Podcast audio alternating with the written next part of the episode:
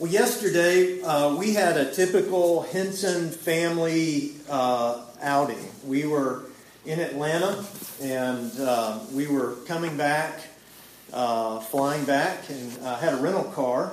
And we were trying to, to get back to the airport uh, to make sure we were there on time. And if you have watched any news in the last month, you probably saw where I 85 has a big hole in it going right through the heart of Atlanta. Uh, there was a, a guy that uh, was living under the bridge and decided, I think with the help of a, a little crack, uh, that he would light his shopping cart on fire. And uh, the way we know this is there was a lady that was trying to get him to, uh, uh, to you know, have, have the drug with him or whatever she walked off and she didn't stay, but she saw him light this thing on fire and somehow it got to be such a big fire, it, it like melted the, uh, the highway. And so there's this huge gaping hole, and uh, no one could get across. So they uh, had, had to reroute traffic, and so Atlanta traffic is even crazier than ever. Uh, and I think they're about finished with the repair. It'll be open tomorrow. But it wasn't open in time for us, so we had to go through a lot of different routes to get up to uh, where we were going north of Atlanta. And as we were coming back with the rental car, we were watching the signs. I even had uh, my phone telling me where to turn and, and all of this uh, to make sure we'd get back. And uh, we ended up, uh, we were trying to drop Jenny's mother off so that she wouldn't have to go as far. She was going on a different airline. And so uh, we almost dropped her off at the international um, terminal. And uh, I was accused of actually doing that on purpose. But uh, somebody said, no, this is international, it's not domestic. So uh, we turned around and uh, we had missed the sign, couldn't go uh, the right way. So we started to head back to uh, the domestic flights, which, if you've ever been to the Atlanta airport, uh, it's like you know the next state trying to get over there. So we got over there, dropped her off, and then we were trying to get back in time within the 24 hours uh, to get the car back. Got there. Uh, we were traveling around. Uh, we saw the rental car return sign. And we, we went there and uh, noticed that there, you know, it said turn right. It had a big arrow, turn right. But there was no right. There was nowhere to turn. They were doing all this construction around the Atlanta airport. So we just, uh, the only way to go was just to keep going straight. And we did that, and that obviously wasn't going anywhere right. So we just uh, kept circling around, and we didn't know we were circling around. But eventually, after about 10 times, we thought, this all looks really familiar.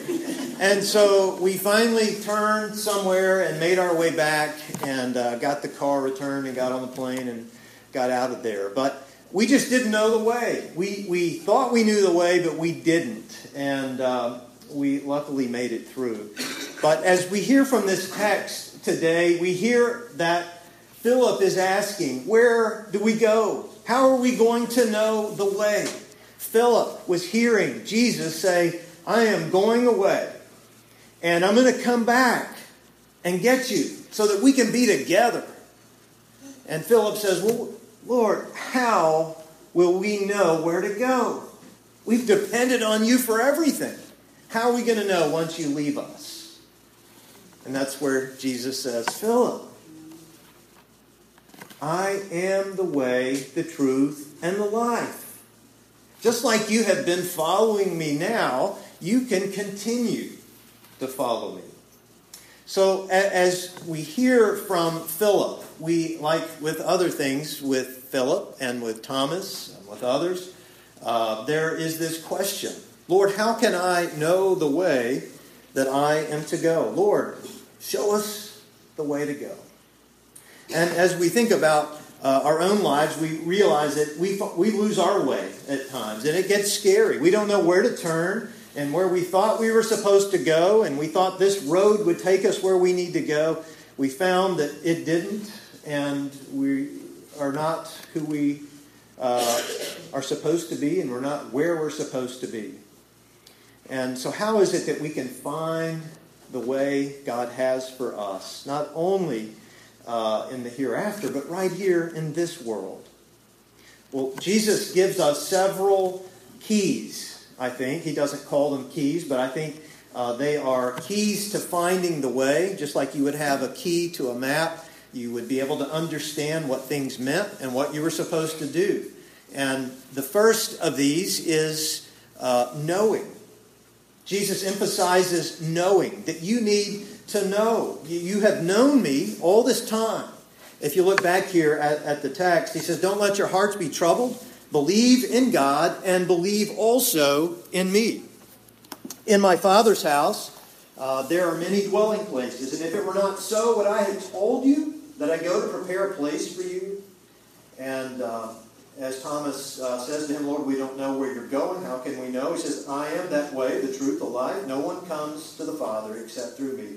If you know me, you will know my Father also. It's almost like he's saying, You don't really know me.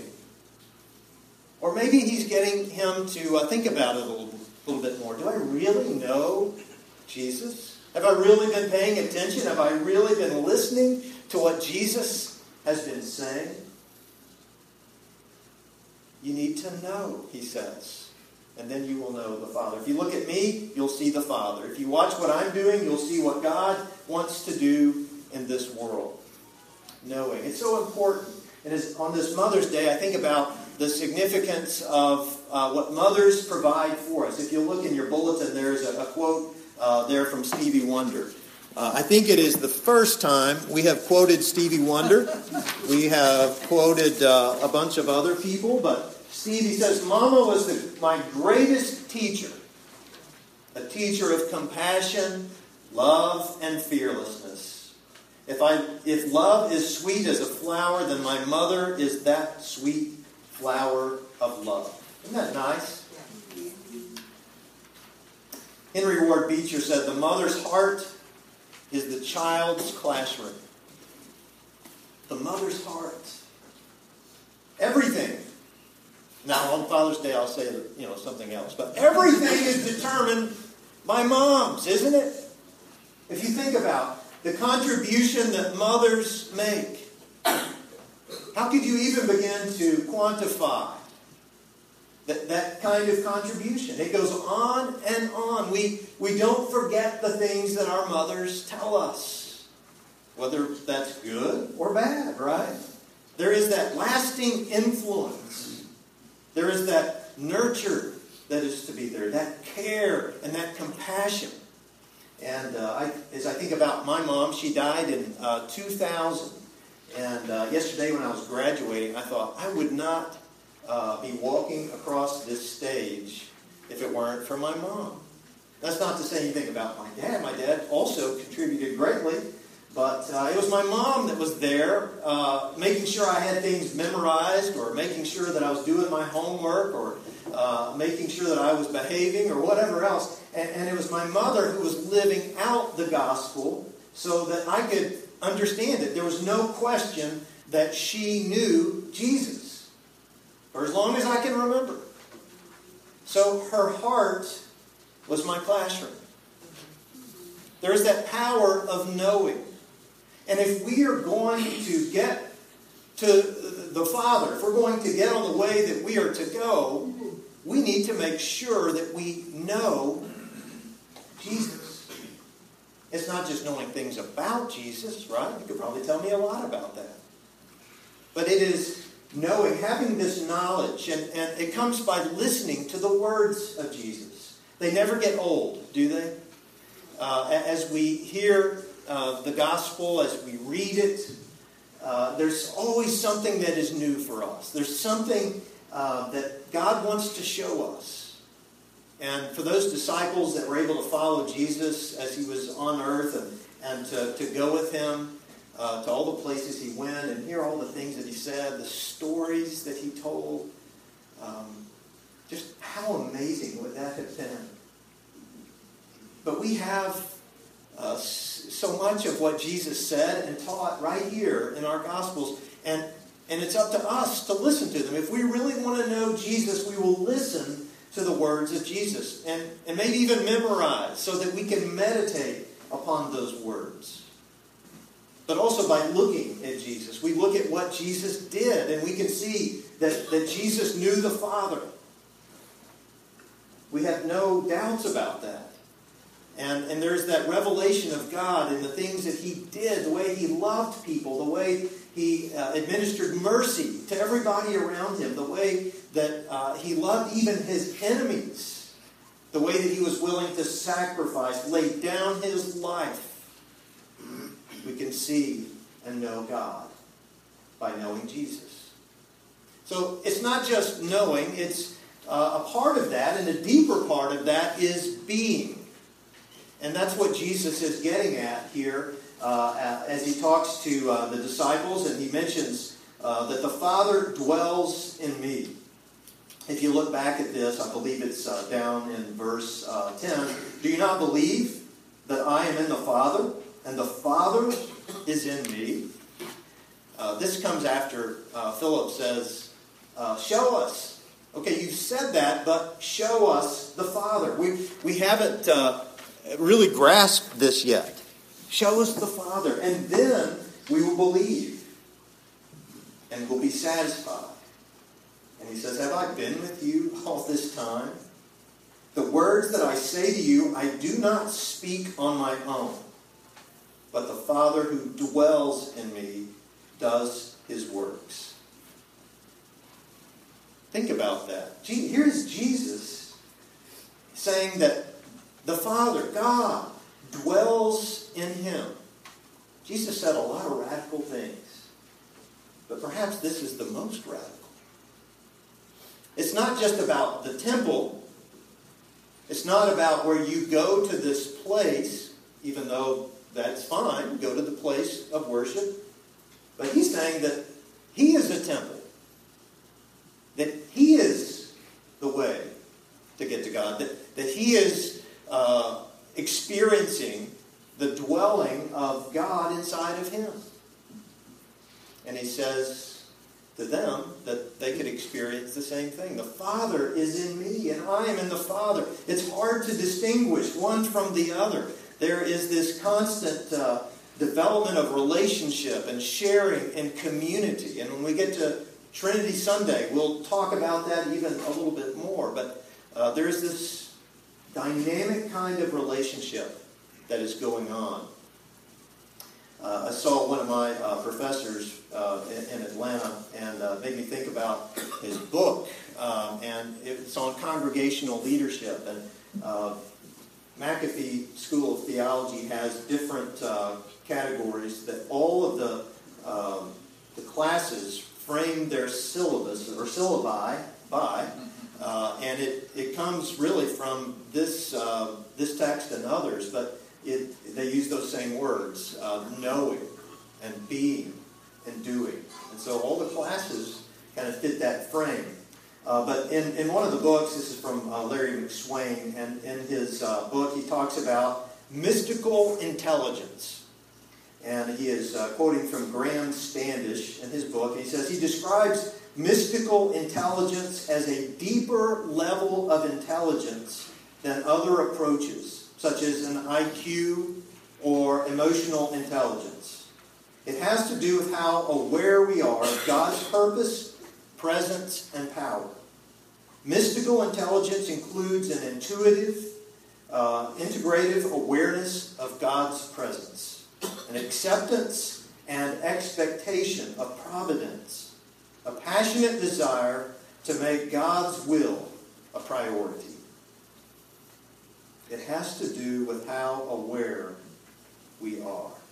How aware are you of the God who dwells inside of you? How attentive are you to what God is doing inside of you and what God wants to do, and the, the kind of knowledge and the kind of relationship that God wants to have with you. We will find our way in life, in our relationships, in our world, as we deepen that sense of being. We're so busy, though. We're so distracted. And, and I, I am one of those who, uh, I, am an addict to um, apps. Um, I, uh, I, I will download pretty much any app just to try it out and see see what it does. Um, and thankfully, most of them are 99 cents, but um, to, to, be able to just kind of see what it does. But I, I like all of the, the things that um, help me learn something new about how to do something or automation to where, uh, like, I don't have to turn on the lights at the house. As if that's so hard, right? but it's better if you have a, you sit across the room with your app and turn the lights on and off. Uh, or do that with uh, other things, the TV or whatever. But those things intrigue me. But I find that uh, I'm spending so much of my, my mental energy on these things, and there's not a moment where I'm just sitting and being, right? We always, and you look around, maybe some of you are doing it this morning. Uh, it, it's hard to just sit and not touch your phone, right? I was going through the airport yesterday, and I saw this lady. She looked like she was probably 90, somewhere between 90 and 100 and I looked at her, and she was on her uh, her phone, iPhone, and I said, "Good for you." and uh, she was navigating. I mean, she was really. I don't know if she was FaceTiming or Snapchatting or what she was doing, but she was having a good time with it. But we can't just sit and be, can we? No. And that's how God speaks to us best, is when we are sitting and being. And so, if we're going to know the Father, we need to be aware of the Father who dwells in us. And to pay attention to that, to practice the presence of Christ. And there's so many ways that we can do that. Uh, I mean, it, you, you could come up with all kinds of ways. There's no end to the, uh, the creative expressions that you could give to that. So it, it's knowing, it's being, but it is doing as well. And that's where Jesus talks to the disciples about uh, the way that you can know that the Father is in me is by the works that I'm doing. The, the things that I am doing. Not just saying, but doing.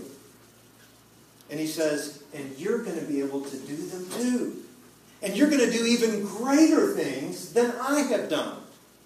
We don't think a whole lot about that. And I'm sure they were thinking, there's no way I could do greater things than I've seen you do.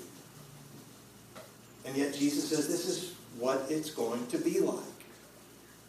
As you get out and you know and, and you live in the, the awareness of who you are and who God is, you will do. It's almost like you can't keep that from happening, right? And uh, I was uh, reading a, a, book by um, Stephen Harrigan, and it is uh, about a, a, guy in Texas who, um, of course, it has to be in, in, in Texas um, uh, for me to, to read it, although I, I, love to read books about Louisiana as well. But there, there's a guy in Texas who is sculpting. This is uh, pretty close to World War I. He's been hired to uh, make a sculpture for uh, a young man who was killed in World War I. His father was grieving his loss, and he has this huge ranch out in West Texas. And he says, I want you to make a statue of him uh, on this particular hill overlooking our property, because that's how I remember him. And there's a whole lot that goes behind this story about the father and the son. Uh, but he is busy sculpting it and, and putting all of his efforts into it. Something happens and the clay freezes and, and it ruins the, uh, the, the sculpture. And so the, uh, the sculptor says, I'm going to have to give you the uh, money you gave me to start this back. I'm not going to be able to finish. And the guy says, Why? What, what are you talking about? I, you know, I'm paying you to do this. And he says, I, I can't do it again. There's no way I can put that kind of uh, myself, my soul, into this sculpture. It was kind of a one time thing. I can't reproduce that. I've lost my soul. And we find ourselves like that a lot, don't we? We can't do the things, or we feel like we can't do the things that we are supposed to be doing with our lives and with our gifts and, and uh, with our church or whatever else because we lose our way. And we're not sure how we could ever get back to that. And yet God has called us with this challenge of knowing and being and then doing. How is it that you're doing today? In what ways are, are you doing the works of Christ? As we think about Mother's Day, uh, we think about all the things mothers do and, and the ways that, that mothers uh, keep the world running, right? And as we think about the significance of them and, and what takes place in our lives, in our homes, in our society, it's amazing. And we're to do that as well. We're to follow their example. We are to do the works of Christ in our homes. We are to do the works of Christ in our workplaces, as hard as that may be, as you go back to work tomorrow and you think about the tasks that you have to do, maybe you're not too excited about them. Think about practicing the presence of Christ with all of those tasks. As you go to uh, into your neighborhood, in your community, and you think about the neighborhood, our church is in here, and all of the things that we can do to demonstrate the works of Christ. That is how people will know that Jesus is real and that, that God is in us. And if they don't ever see that, they'll conclude that that's not the case. And we can do that in our world. Our world desperately needs to see the works of Christ. So I hope that you will uh, think about each one of those keys and make sure that you have those as you think about the way that God has for you. As we were, not to give you too many airport stories, but you know, there's always something interesting that happens to us uh, whenever we go anywhere, really. Uh, it's usually uh, one of those things where um, we try to forget it for a while, uh, push it down, uh, but it's usually funny. But um, there was a lady that was uh, getting, we were in the airport and we were getting on the train to go uh, around to our particular um, gate. And there was a lady that uh, had a, a, ticket and she came to me and I could tell just by looking at her that she was from some country in, in Africa. I couldn't tell which one. But she held up her ticket and she said, um, where, where, is, where is this? Where am I supposed to go? And uh, the ticket had the, the gate number on it, and, and I was I was not sure where I was supposed to go either. But uh, I said, okay, that's A15, and uh, I showed her on the sign where to go and all that. She spoke English, and um, she just didn't had never been in that airport before. She said, and I didn't ask her if she'd ever been in the United States before, but she didn't know where to go. She didn't know her way. When we caught up with her at the train. Turns out we were going kind of close to where she was going. Jenny went over to her and, and said uh, she noticed that she didn't know like when to get off the train, and uh, she said, "This is when you get off." She went over and told her, "This is where and when you, you get off." And so uh, she was able to show her the way. And I think that is really what we are called to do as well. As we try to find our way, we are called to share that way with other people, to to the people all around us, this is the way to go. It is the way of Jesus. And will you follow? Let's pray.